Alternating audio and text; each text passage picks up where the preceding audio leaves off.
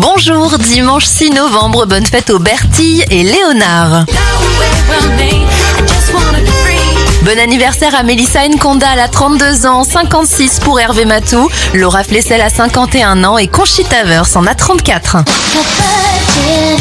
Les événements Madonna sort en France le titre Like a Virgin en 1984. Le KGB, le service de renseignement russe, est dissous en 1991.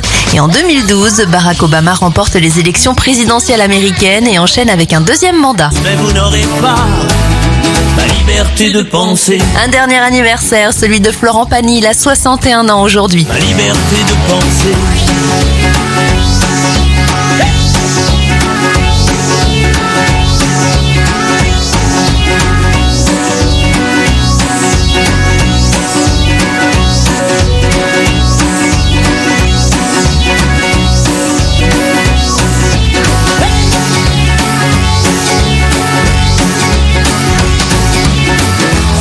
Je me vidais mes poches sur la.